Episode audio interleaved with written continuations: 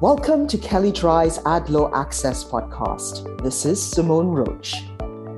We've been hearing a lot lately about the FTC's rulemaking procedures under Section 18 of the FTC Act, also known as Mag-Moss rulemaking, and long decried as too burdensome and difficult to use on a regular basis. This tool is now being celebrated for its enormous untapped potential to establish industry wide standards and enable the FTC to get monetary relief in its cases post AMG.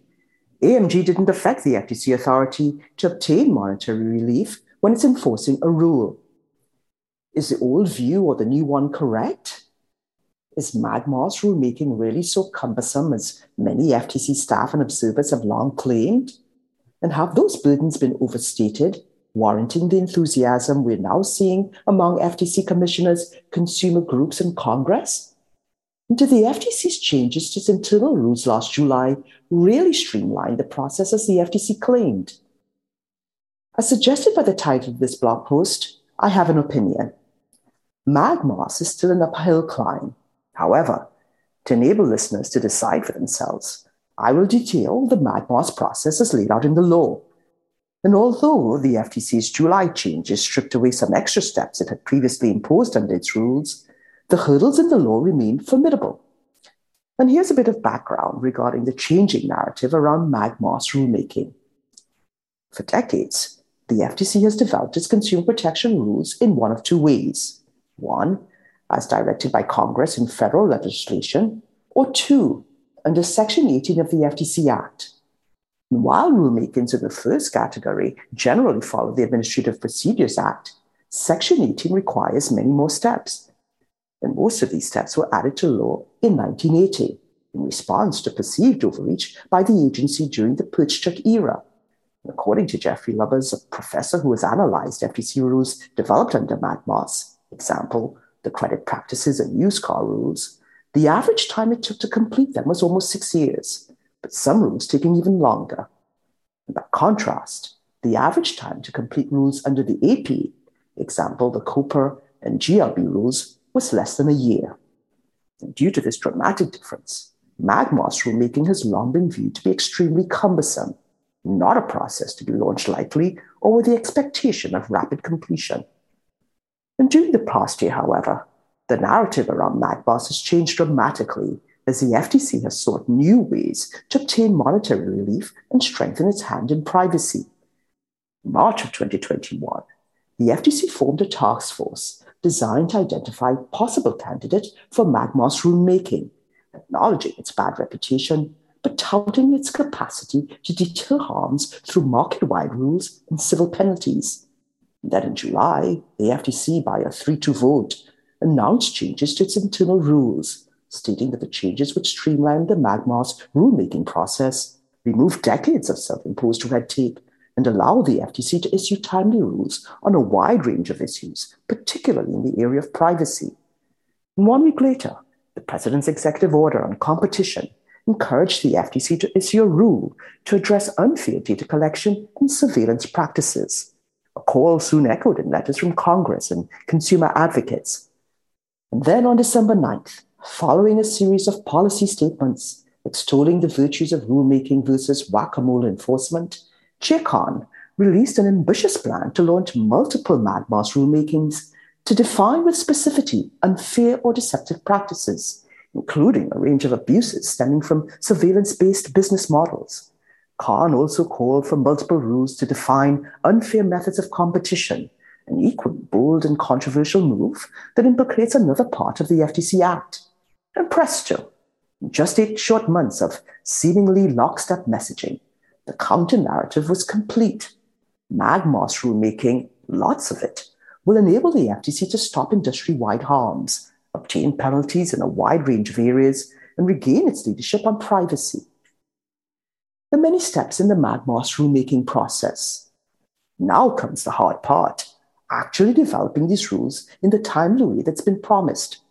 And of significance, Mag-Moss requires the FTC to prove that any practice it seeks to regulate is unfair or deceptive under the FTC Act. That is, it doesn't expand the FTC's ability to reach conduct it can't already reach in its enforcement actions. And here are the statutory requirements in greater detail. FTC publishes Advance Notice of Proposed Rulemaking, ANPR, for public comment. ANPR must detail the FTC's area of focus and objectives, as well as possible regulatory alternatives. 30 days prior to publication, the FTC must send copies to its congressional oversight committees. The FTC publishes Notice of Proposed Rulemaking, NPR, seeking public comment. NPR must set forth the rule text, reasons supporting it, any alternatives, and a preliminary regulatory analysis assessing the costs and benefits of the proposal and alternatives. And at the time of publication, the FTC must have reason to believe, in the form of FTC cease and desist orders or other evidence of widespread conduct, that the practices are prevalent. The FTC must make all comments public. Informal hearings. Any interested person may seek a hearing and present views. And if the FTC determines there are disputed issues, it must allow participants to submit rebuttal information and cross examine other persons. The FTC may impose limits on this process, but such limits are a basis for court review and reversal. Presiding officer shall make recommendations as to all relevant and material evidence. The FTC publishes final rule. The rule must be accompanied by a statement of basis and purpose detailing the following one, the prevalence of the practices, two, how they are unfair or deceptive, and three, the economic effect of the rule. And final regulatory analysis must assess the rule's cost and benefits and why it was chosen over alternatives. Any person may petition the FTC for exemption from this rule. Judicial review. Any person may seek review in the DC Court of Appeals within 60 days of promulgation. In addition to normal grounds for review under the APA, the court may one, direct the FTC to consider additional submissions, two, set aside the rule if it's not supported by substantial evidence, a markedly different standard than arbitrary and capricious, and three, set aside the rule if FTC's limits on rebuttal or cross examination precluded disclosure of material facts. The court decisions are final, subject only to the Supreme Court review. Rule enforcement. When enforcing rules, the FTC may seek penalties, now up to $46,517 per violation, and or consumer redress in federal district court. However, to get penalties, the FTC must show the defendant violated the rule with actual knowledge or knowledge fairly implied and must refer the case to the DOJ for review and filing. As previously mentioned, the FTC's July rule changes stripped away some steps that had been added to the statutory requirements, including the need for written staff report and provisions allowing the presiding officer to compel in person attendance and production of documents and written answers to questions.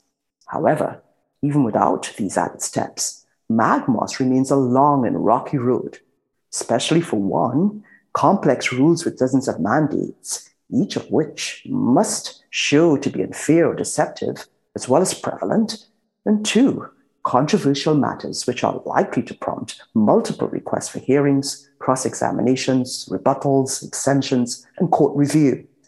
The FTC's foray into surveillance and other broad privacy topics could crash into all of these obstacles. And on the other hand, for issues that are more straightforward, Mag-Moss may prove to be a valuable tool on December 16th, just a week after Khan announced her plans to develop multiple Mag-Moss rules, she called for a vote on the first of these efforts, a narrowly tailored rulemaking to prohibit government and business impersonation fraud. And although Commissioners Phillips and Wilson had dissented strenuously from Khan's broader plan, with Wilson dubbing it a rulerpalooza, they voted to launch this first rule to deter a pernicious and pervasive fraud that had already been found to be illegal in numerous FTC cases. And so we will see in the coming months how the FTC's rulemaking efforts play out. Will the FTC's surveillance rule reach as broadly as Khan suggested? Or will the agency proceed more narrowly as it did for impersonation fraud? And will the FTC issue multiple rulemaking proposals at once? Or will it proceed more methodically? Whether the rules are broad or narrow, many or few, the Mag-Moss process ensures that companies will have many opportunities to provide input. And so stay tuned for further updates. And if you'd like more information on what you've heard on this topic, please contact Jessica Rich. And you can find the contact details in the show notes. Also, please see our Advertising and Privacy Law Resource Center available at kelleydrye.com.